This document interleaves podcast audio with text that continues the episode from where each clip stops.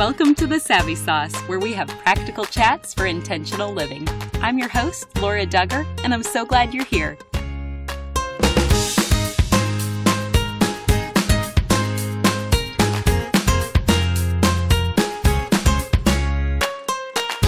Leman Property Management Company has the apartment you will be able to call home, with over 1,700 apartment units available in central Illinois.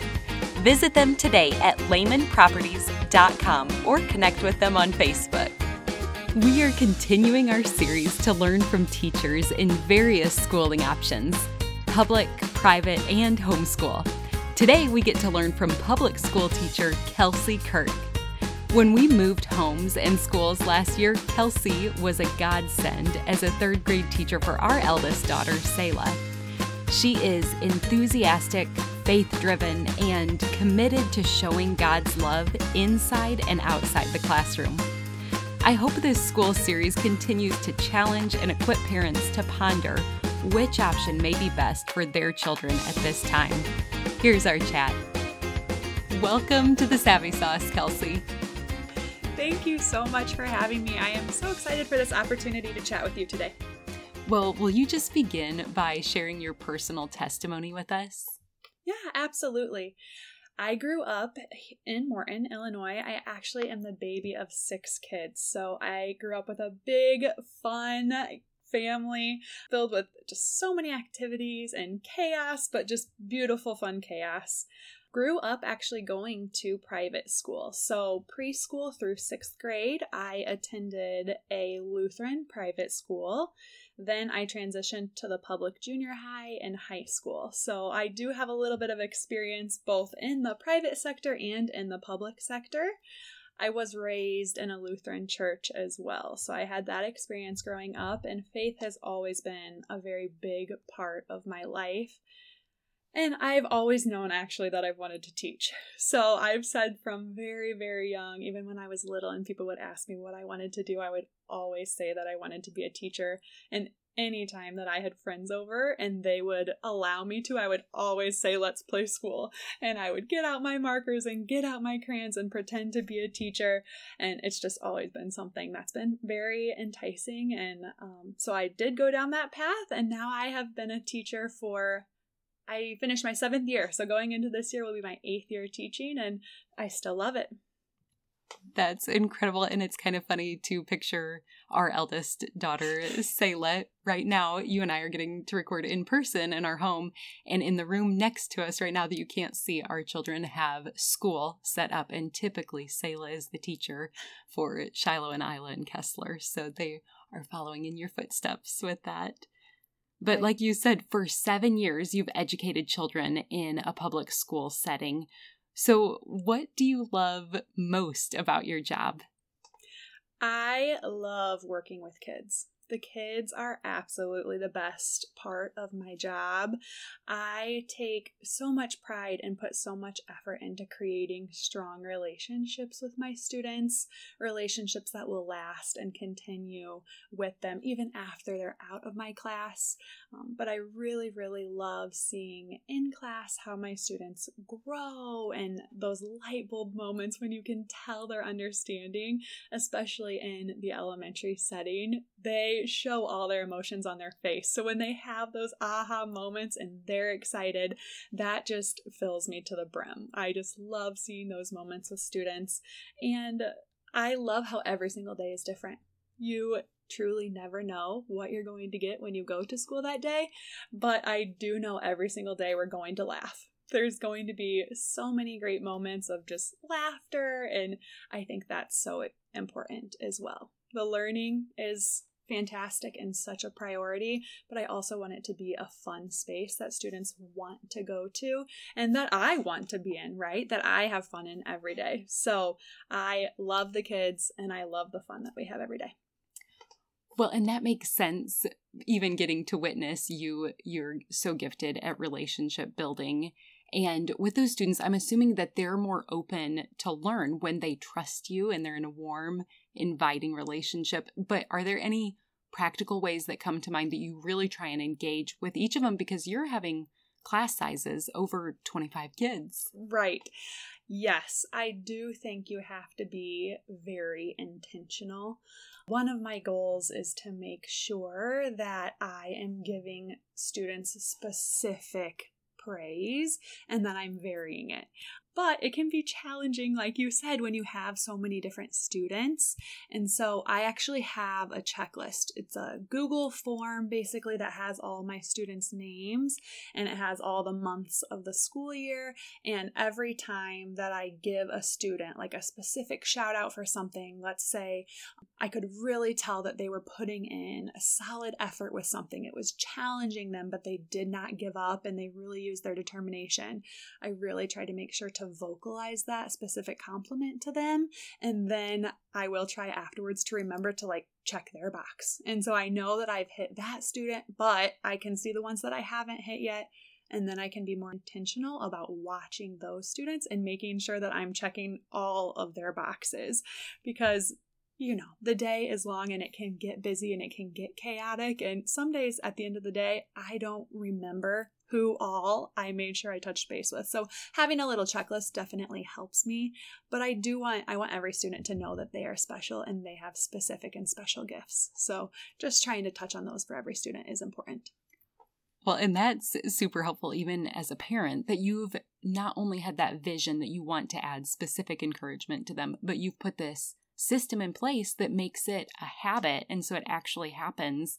And that is such a great takeaway. So thank you for sharing that. Of course. Is there anything that you teach that is unique that maybe isn't available in all the other schooling options? Mm-hmm. Obviously, in the public school sector, we do have a pretty particular and specific curriculum that we have to follow for all of the academic topics. So, all of those curriculums have been reviewed throughout the district, and we make sure that those are really rich and robust for the student learning, which is fantastic. And I think the academics are such a huge part to school. But that happens in, in every public school. Those academic pieces are really important. And I really try to add in the social emotional component to all of my academics. So the academics, like I said, are super, super important. And I try to tie in those social emotional learning pieces when I can. So, for example, in math, if a question is really challenging, we might take a quick break and say, this is so challenging. What do we do when something is really challenging us? How do we problem solve through that? Or if a student gets an answer incorrect and you know, you can tell the other students are really knowing that that was an incorrect answer, we can take a pause and say, "Hey, that answer wasn't correct this time. What do we do when we make a mistake? Or how do we handle it when we're wrong? Just really trying to be purposeful about tying in as much social emotional learning as I can throughout the entire day and all the academic subjects as well. That's so helpful and sounds like such an organic way to teach them that because then any situation mm-hmm. can really be a teaching moment or opportunity. Do you have any other kind of systems that you've put in place in your own classroom that you've seen now have been most beneficial? I feel like I could go on and on and on about this forever because there are so many different things I have learned from teachers that I have so much respect for. I really do love that teaching is such a community space, basically, between teachers. Teachers are always so willing to help other teachers which I'm so thankful for. And I'm so thankful that there are spaces like, you know, Instagram now that you can follow other teachers and Pinterest where you can get so many different ideas. And I've definitely taken great things from all of those spaces.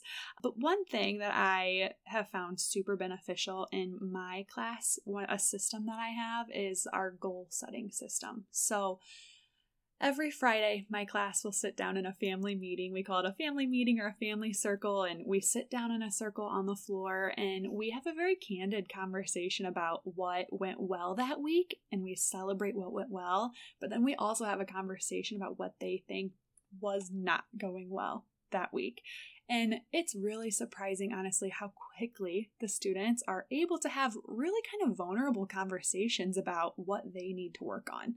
So I really let the students lead that conversation, especially once we get deeper into the school year and we've we've worked on it. But the students will identify three goals that they would like to work on as a group for the next week. So maybe they've noticed that students are shouting out a lot and that's been distracting to them. And so they make a goal that the following week they would like to only have 10 times that someone is shouting out. We try to make them really specific so that we can actually measure those goals. And then when we sit back down that next Friday, we talk about did we meet the goal that we set last week? So on Friday, we set those goals, usually around three goals. On Monday morning, when we get to school, we will review what goals we're working on for that week. And on Friday, when we sit back down for a family meeting again, we touch base to see if we've met those goals and then if we're going to, you know, check off that goal and move on to another goal or if we're going to continue working on that same goal for the next week. Well, and I'm even envisioning this as I wonder if tears come up at this point. Are there ever times where there's interpersonal relationships where they're working out conflict? Maybe somebody wasn't kind to another student. Is it that kind of conversation mm. that arises as well? I do set up pretty strict expectations at the beginning of the year that there will be times that we are, you know, talking about things that aren't going well, and maybe you will feel in your heart like that is something you really need to personally work on. But I do tell the students going into all those conversations that we are a team, our class is a team, and the point of this conversation is never to make anyone feel bad. And so we will not ever be naming names. And all of these conversations. We're working on having these conversations to grow. We're not having these conversations just to complain or to kind of tattle on anyone. That is not the purpose. So when we're stating what we need to work on, the students do not say, oh, you know, so and so and so and so keep shouting out. They say, I, you know, I would like us to work on raising our hand more and try to really help them learn how to state what behavior they would like to have instead of just complaining about the negative behavior if that makes sense. That totally makes sense. And okay. I guess, and I want to clarify, not in a negative way, tears coming up. I just envision right. this being such great training for interpersonal relationships in all aspects of adulthood, mm-hmm. whether this is employer employee relationships or coworkers or marriage or in parenting. And so I wondered when you were saying that they were owning their own things, mm-hmm. I wonder, sounds like a lot of transparency comes up, yes. which is awesome. And it is, I will say, there are students who will say, then and be vulnerable and say, I know that I, that is something that I need to work on, you guys, and I'm going to work on it. I have definitely had moments where students have spoken up and been vulnerable and said, I really am going to work on that. And it's so beautiful how the kids react just like with empathy and grace. And they're like, You've got this. Like, you can do it. That's awesome. So, it is fun. I will say another component to that family meeting after we do the goal setting is compliments. And so, the students, I have a bag with all their pictures in it, and they pass around the bag and they just randomly pull a picture and they have to look that student in the eye and tell that student something awesome that they had done during that week. I tell the students it cannot be about what the person looks like on the outside, anything that they're wearing or how they look. It needs to be about something that's on the inside, about their heart or something that they had done that brought joy to the that other student. And so at the beginning of the year, that's really challenging for them. So they have a hard time maintaining eye contact when they're giving the compliment, and they really want to say something like, I like your shoes, you know? uh, but by the end of the year, the depth of their compliments bring students to tears when they're receiving the compliments. And to be honest, there are a lot of Fridays that I am moved to tears by the beautiful things that the students are noticing in each other that I had no idea. I had no idea those things were happening, but the students were noticing those things in each other. And it's just a really, really lovely experience. That's incredible. I'm even getting teary eyed just envisioning it now because you hear of children who exchanged compliment lists and how, you know, 30 years later you find it in their wallets and how meaningful mm-hmm. that is. And so, very much appreciate that impact that you're having on all of these students. Are there any other systems that you can think of? Yes. Uh, something, another thing that kind of goes along with that empathy piece and being kind to each other is teaching students about the zones of regulation. And so at my school, we focus on those zones being the green zone. You're ready to learn, you're doing great, you're feeling great, you're focused. Uh, the blue zone might be you're feeling a little bit sad, maybe you're feeling a little bit sleepy, or just a little bit off. Yellow zone is I'm starting to feel a little bit frustrated. I'm having a hard time. I can feel maybe my heart is racing or I'm feeling nervous. And then the red zone is when I'm really having a hard time. So we teach these zones. I teach these zones explicitly to the students, and other people in the school do as well, like our school social worker. And the students learn about these zones, but then they also learn how to get themselves back to the green zone. So we talk about if I'm in the yellow zone, what are some specific things I can do to get myself back to the green zone? Or if I see a friend who looks like they're in the blue zone, how could I partner with that friend to help get them back to the green zone? So it really builds a lot of empathy within the classroom that we're not always all going to be in the green zone. There's going to be different times when you're in a different zone or a friend is in a different zone, and there's nothing wrong with that. That is just the human emotion and the human existence. But how can we all help each other to get back to the green zone?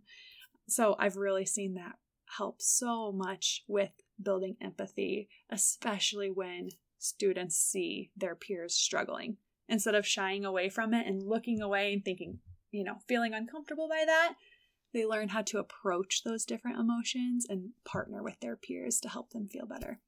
Wow. And what is a specific example that you would give them, both if they are wanting to get back to the green zone themselves or they're trying to encourage their friend to get back there? Absolutely.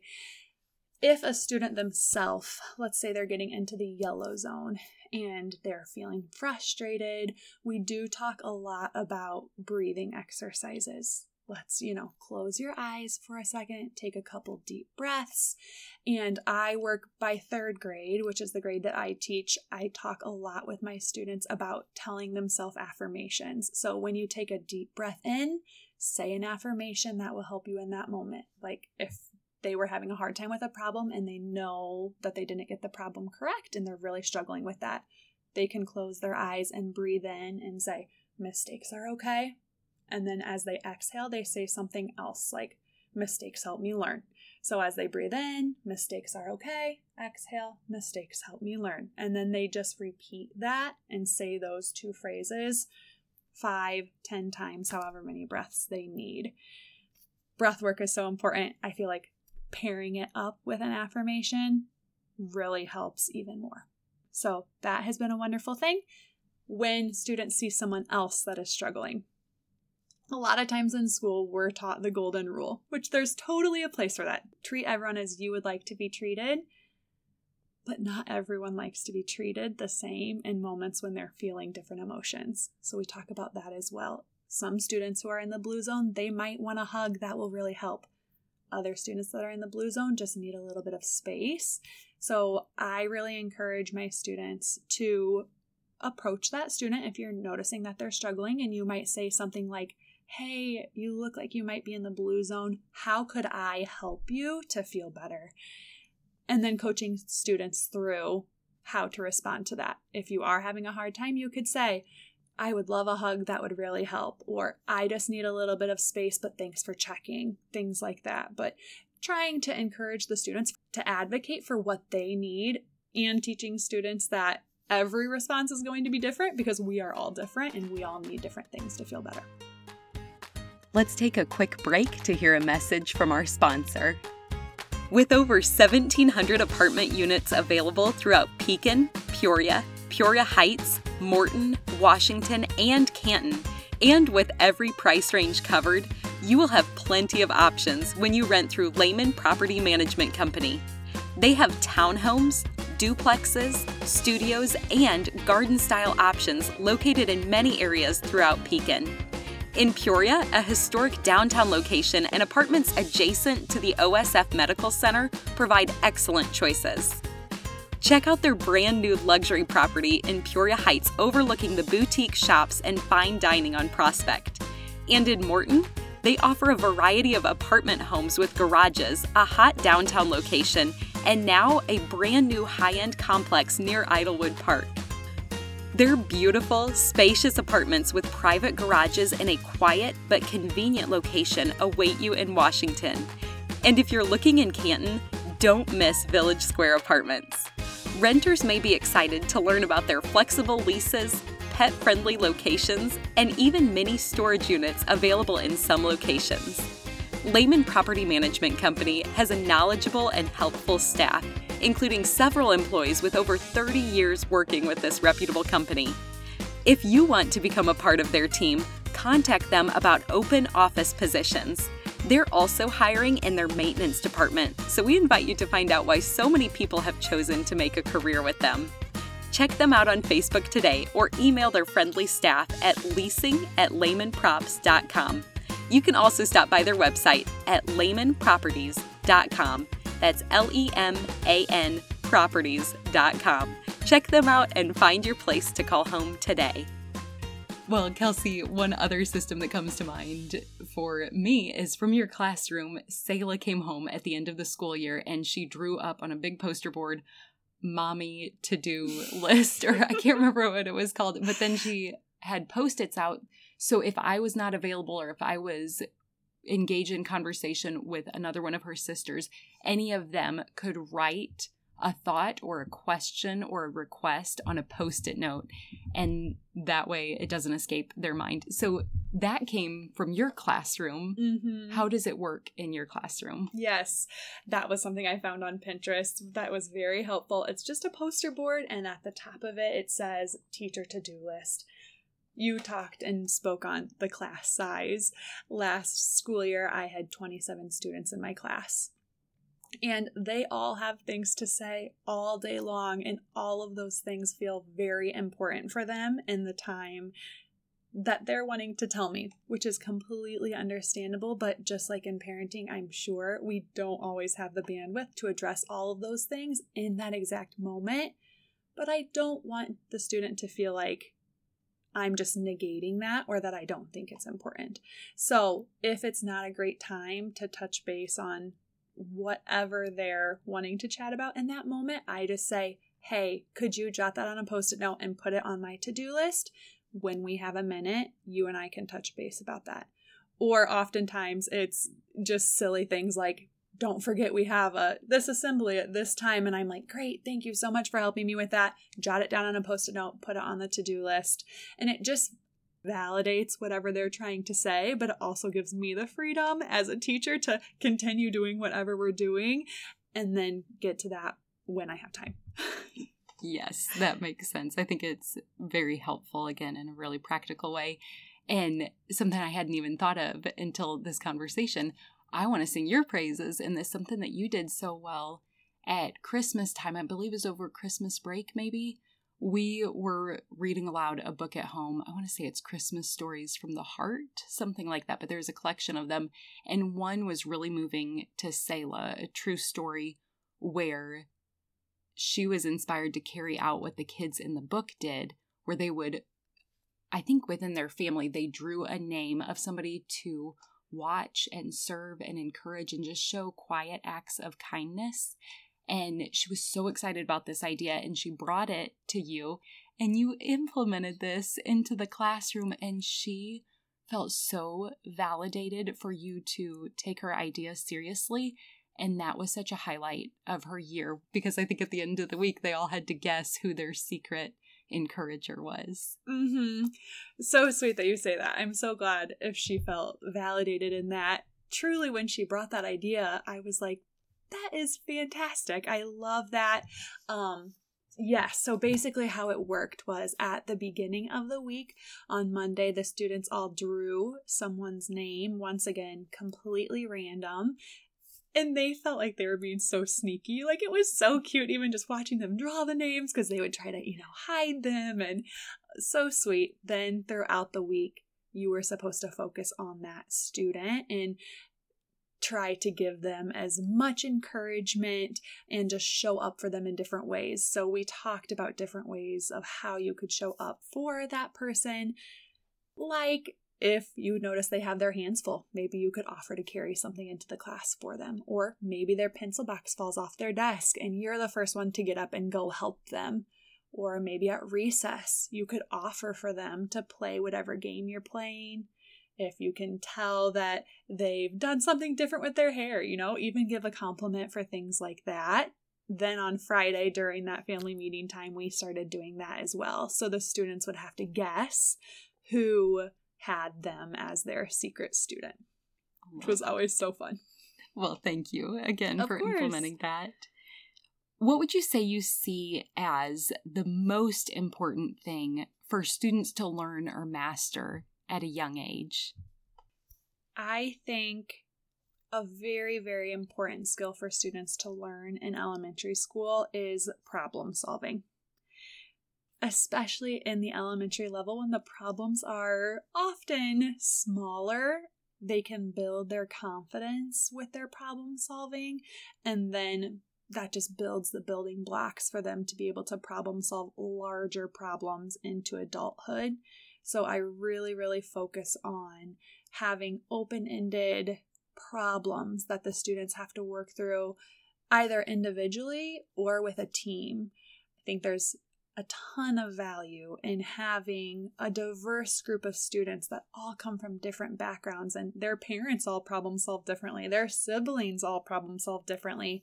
But when they come into the classroom, they have to problem solve together. So, giving students problems that don't even necessarily have a correct answer and allowing them to talk through those problems and then talk to different groups that have different opinions and almost have a healthy debate of this is our thought this is our group's thought and talk about the differences between them. And you know i still want the students to be able to be confident in their decision and respectfully listen to a group that has a different opinion as them so I think that kind of respectful debate and problem solving is so, so important at such a young age. And what would you say is the most helpful way that you envision parents partnering with schools or partnering with teachers for the benefit of the children? Mhm. I am always so, so thankful when parents are willing to partner with me in the classroom. Teachers are always wanting to be on a team with parents. We're never going against parents, we're always trying to come together for the benefit of all of our students. And so I really, really appreciate when parents are willing to volunteer in the class and bring cheerful energy to the classroom. But I completely understand that that is not always an option for every parent. There are parents that work and can't always come in during the day. I love when parents even email and say, Hey, is there anything you're out of in your classroom that I could bless your class with right now? Is there anything that you guys could use? I'm always so thankful for that. But I also really appreciate when parents support their kids and help their kids stay organized through the classroom. So when I send a folder home at the end of the day with mailbox papers, by third grade, which is what I teach, I really try to tell students that it's their responsibility to take their folder out when they get home and take those papers out and make sure their parents are seeing any papers that are necessary. But I also understand that once students get home, they probably need a little support in that. So I appreciate when parents help their students to stay organized and I appreciate when parents encourage independence and accountability in their children just like I'm sure for parents, even as a teacher, when I see a student who is struggling with something or they forgot something or I so often want to go and rescue them from that feeling, right? Because you don't want them to sit in that discomfort always. But I have to remind myself that there is so much educational value and so much opportunity for growth and just letting them kind of have that natural consequence. So, for example, if a student forgets an iPad, I'm not going to call home to say, please bring that iPad. I think that the student can learn more if they have to go that whole day without their iPad, and we will be fine without it for a day, but they will probably feel that for a little bit. So I really appreciate when parents allow their children to kind of have those natural consequences instead of rescuing them from all of those situations immediately, if that makes sense. Yes, because I'm assuming then the students even learn faster, maybe sometimes just with one occurrence where they feel the weight of that responsibility rather than the parents swooping in and owning the responsibility so the child doesn't feel that. Absolutely. I will say also, I think emailing is an awesome way to communicate with teachers. So there will definitely be times that I send out whole class emails as communication, but there's also times where I email a parent about a specific situation with their student. And I also encourage parents always, if they need clarification on something or if they're confused about something or want to know more about a situation, please, please email me. I always am happy to email back and have that communication. I will say this year, I had even said at the beginning at Meet the Teacher, and I don't know if you remember this, but you were obviously in my Meet the Teacher. And for the first time this last school year, I made a point to say to all the parents, hey my working hours are 8 o'clock to 3.30 and that's when i'm available for email. So if you email me after 3.30 i actually have my notifications turned off. I will not see your email until i get to school the next morning and i'm just setting that boundary so that i can take care of myself when i'm outside of school and i can rejuvenate so that i can show up to be the best I can for your students during the school day. And it felt hard, right? It felt very hard to set that boundary. And then afterwards, I don't know if you even remember, but you totally validated that for me, which I was so, so thankful for that you had said that afterwards. And it was a really, really great thing for me this year to just have those notifications off because we can be thinking about things all the time, right? When I leave school, I am still constantly thinking about my students and thinking about how the day went and thinking about, you know, what things are happening at home. There's different family situations that I think about as well. And so when I have those email notifications, that even just compacts on top of it. So I think it's great to email, but I really, really appreciate when parents also respect the boundary that I am a person outside of school as well. And I need to have a break outside of my working hours.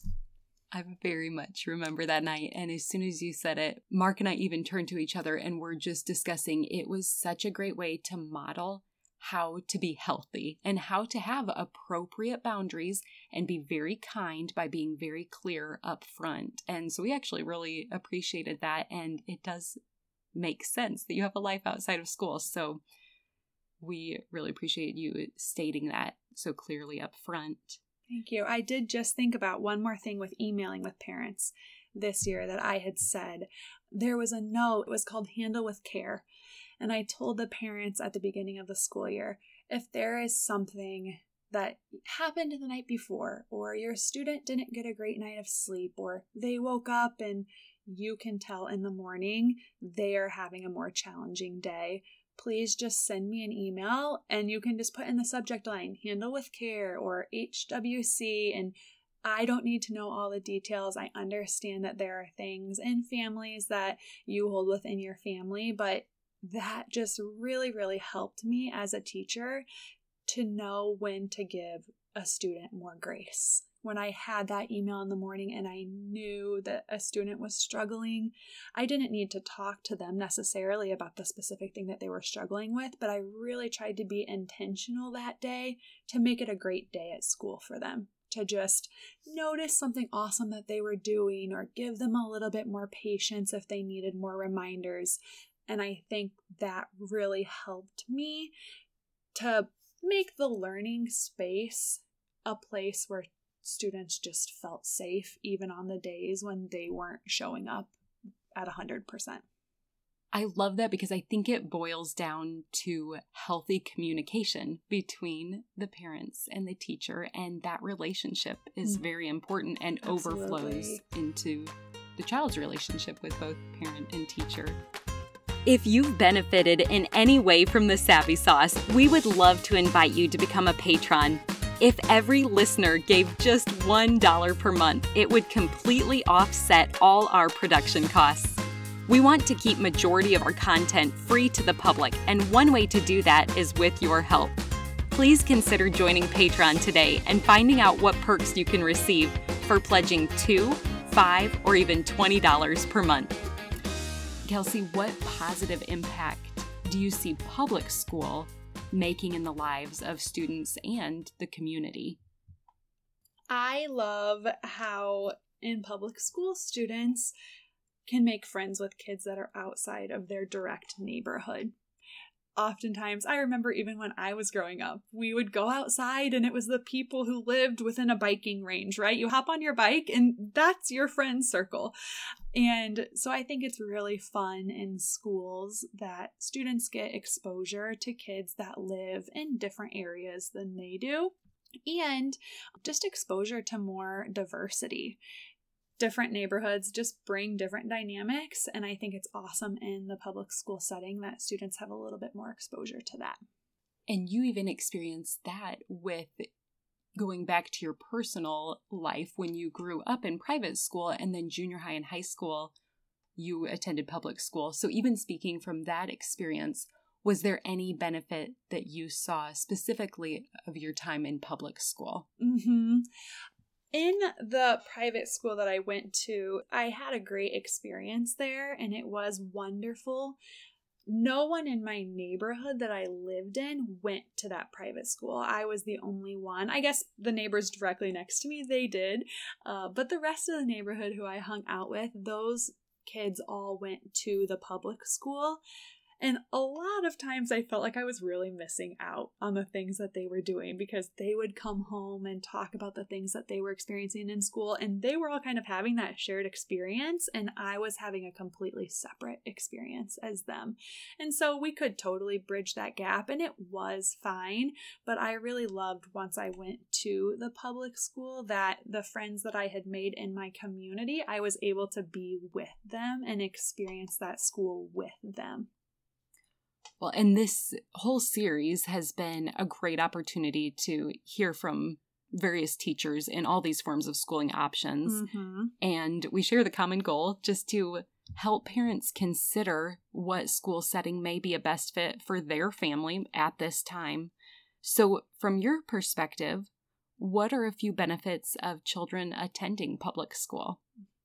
I will preface this by saying I think that education can be so different. And the best thing is not always going to be public school for every child. Sometimes a student will thrive the most in homeschool. Sometimes they will thrive the most in private school. And even within a family, I could see whereas one sibling would be great in one setting and another sibling would be great in another setting. So I think that it's great to be open minded about the different opportunities and the different paths that people can go down. And I don't think there's anything wrong with even trying multiple paths throughout the schooling experience. You might try a private school and that might not be working, and so then you can transition, right? You're not set in stone on any of these paths once you start, but I do think there are benefits to public school. And so one of them would be that in public school, there are a lot, a lot of resources. So if a student maybe requires some more care or some additional resources, that's a wonderful place for students who need a little bit of additional help. We really, really advocate for the needs of students and really try to show up in ways for different students that's the most beneficial for them. So I think those additional resources are great. I did mention the diversity piece in school. But I also think that it's great in public school that there are a lot of students. So, for example, the school that I work in, there's two classes of every grade level. And that gives students the opportunity the next year to be with a different group of students. I know when I was in private school, we only had one class, and I was with those same 25 students from first grade all the way through sixth grade. And sometimes that created a little bit of a challenging dynamic that there was never any switch up with that. So, in the public school, we are able to mix those groups up every year and give students just exposure to working with different people and opportunities to making different friends every year. I love that. I really haven't slowed down to consider that. It really has been our experience because we do have our neighborhood friends or our church friends or shared experience friends, like if our kids are in the same gymnastics class or something mm-hmm. like that. But then also, we have met families in the community and formed great friendships with people that we may have never crossed paths with. So mm-hmm. that is an added benefit. I will say as well, living in my community here, I live in the same town that I teach in. And when I first started teaching, I did not. I lived in a separate town that I taught in, and I kind of wanted that space when I was first starting, and that was great when I moved back to this town, I was ready to live in the community that I teach in. And that has been a wonderful thing where when I go to church on Sunday, I'm seeing some of my students. Or if I go play pickleball, I might run into my students at the courts. Or, you know, even if I'm just going to Dairy Queen to get ice cream, I will likely run into students. And it has just been a very fun experience to kind of mesh all of my worlds, but particularly with going to church. Obviously, in the public sector, that's not always something that we can talk about openly, but to have some of my students know that we have that shared connection has been something that's really cool. And I think for parents who are of faith and for children that do have faith, that's even a really cool component that they can bring to public school. I have seen students who at recess are chatting with their peers who maybe don't go to church and they come back in from recess and tell me about the things that they learned about God and about Jesus from their peers that are going to church. So I think that being in a public school gives opportunities for students who are believers and who do love God the chance to stand up for those beliefs and the chance to teach other students who might not have that exposure kind of opens some of those doors. So those students have the opportunity to share some of God's gifts with people who maybe have never seen those before. And you're bringing up another memory. It was so special this past year. We had Selah pray about this for a year because when she was seven, she had given her life to the Lord and wanted to be baptized. And after praying about it for a year, she felt like she was led to be baptized in our home church. And you were there. She invited you to attend that, and her principal was invited and came, and her aide in your classroom, and one of the co op students. It was so beautiful to see these different relationships and these different women who are mentors of hers in different arenas to come and have that blend of the spiritual side mm-hmm. as well. Yes, and it it's nice obviously where we live. I have more opportunity for that, which has been such a wonderful part about living here. But you mentioning the the women in her life and the role models in her life also made me think about how I was reading one time that a huge impact on children's success into adulthood is the number of healthy adult relationships they have in childhood. And so I really think in the public school sector, we have such a large staff. We have so many different staff members, and I think that can also give students the opportunity to form really strong relationships with adults in their lives as well throughout their whole schooling experience. So they might really bond with a teacher and they know they can go back and talk with that teacher, or they might really bond with the principal, or maybe it's the nurse if they're going to the nurse a lot. But there's just so many different adults there that serve in so many different roles, and even paraprofessionals who are with them so often as well. There's just so many opportunities for them to form healthy relationships with adults that I think is really wonderful. Well, and for any parents still deciding which school option is best for their children, what are a few of your favorite reasons to recommend they do consider public school? I think that there is a strong academic standing in public school. So all of those curriculums, they have to be tested and reviewed and we do take the academic side very serious. Teachers are definitely held to a standard with the academic content, which is very important in school as well. So my test scores are all being reviewed. I sit down in meetings with my principal and with the other third grade teacher and with coaches in the district to look at my results and see what I'm doing, what's working, and then also be realistic and be vulnerable about what I could be doing better. So it's wonderful to work in a public school where I do have a team of educators that is so driven to helping students learn. That's really a strong focus, which is great. One thing about public school is that it's called public school, right? It's supposed to be a public experience. There's not supposed to be secret things happening if a parent ever has a concern about something that's happening in the public school or they're worried about the progress that their student is making, parents do have a lot of options for requesting different services that are legally mandated. So if parents email the school and say, Hey, I'm concerned about the progress that my student is making. Can we please sit down for a meeting to chat about their academic progress? Then you can have a meeting with that student's problem solving team, which would likely include the principal, that grade level teacher. Often it includes the school psych, maybe a speech teacher, maybe a social worker. But parents can sit down with all of those people and talk about how their student is doing and parents are also able to even like come in for observations if they're worried. You can say, Hey, I really want to see how my student is doing in school and how they are functioning in the classroom. Could I please come in and observe?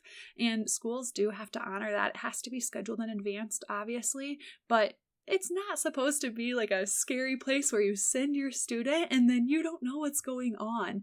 If you want to have meetings to chat about progress or if you're concerned and you want your student to be evaluated, you are able to request those things and schools will work with you on those. I also think in a public school, there's a great sense of community.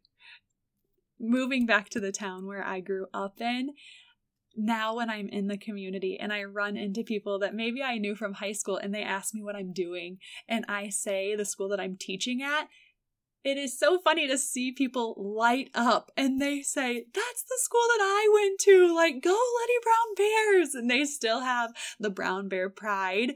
I think it's just a wonderful thing for a student to be a part of that community and a community that they can look back on for years and years and remember I was a part of that. I really had pride in that, and that was something that was part of shaping me when I was growing up. So I think that that's a great point in attending public school.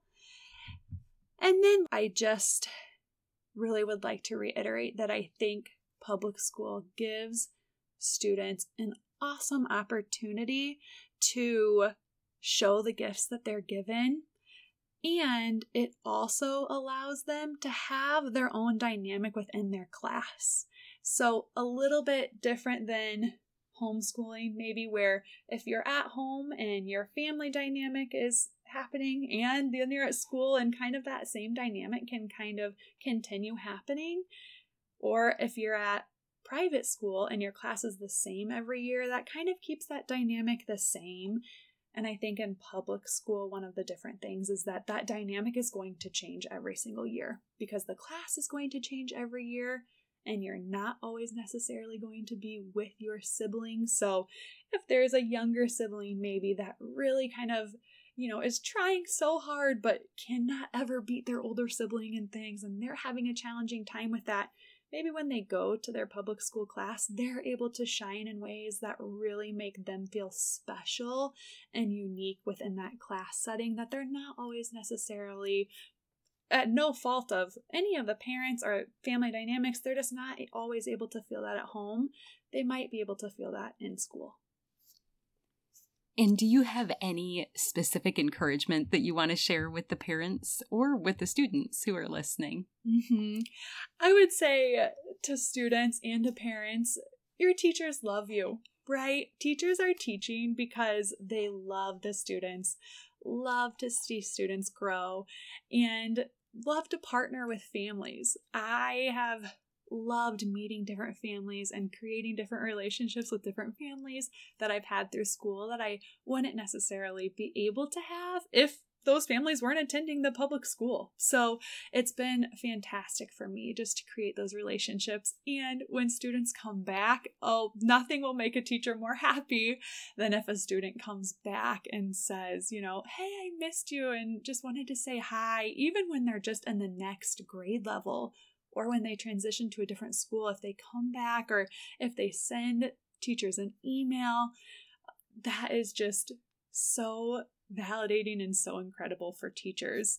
Truly, the last day of school is always so bittersweet for me because I love summer, just like kids love summer. And teachers have worked so hard all year to form these deep relationships with students, and you you really want the students to do the best they can. Teachers become so invested in the lives of their students because they have spent a whole year together learning about them and watching them grow.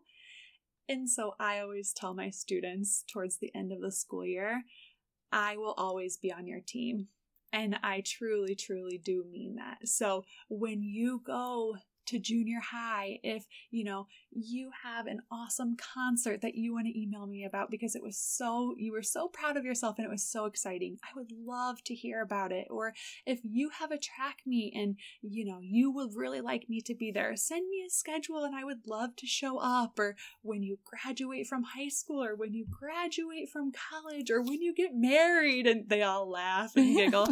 I you know teachers would love to be invited to those things things and to be continue to be a part of those students' lives because we do truly feel so invested in the success of every student that we have.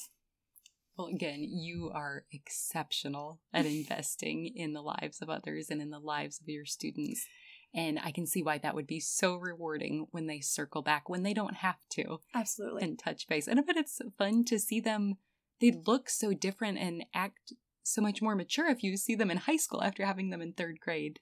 That would be unique. Yes, thank you so much for validating that for me. That's so sweet of you to say.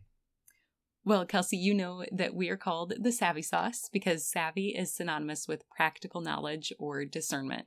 And so, as my final question for you today, what is your savvy sauce?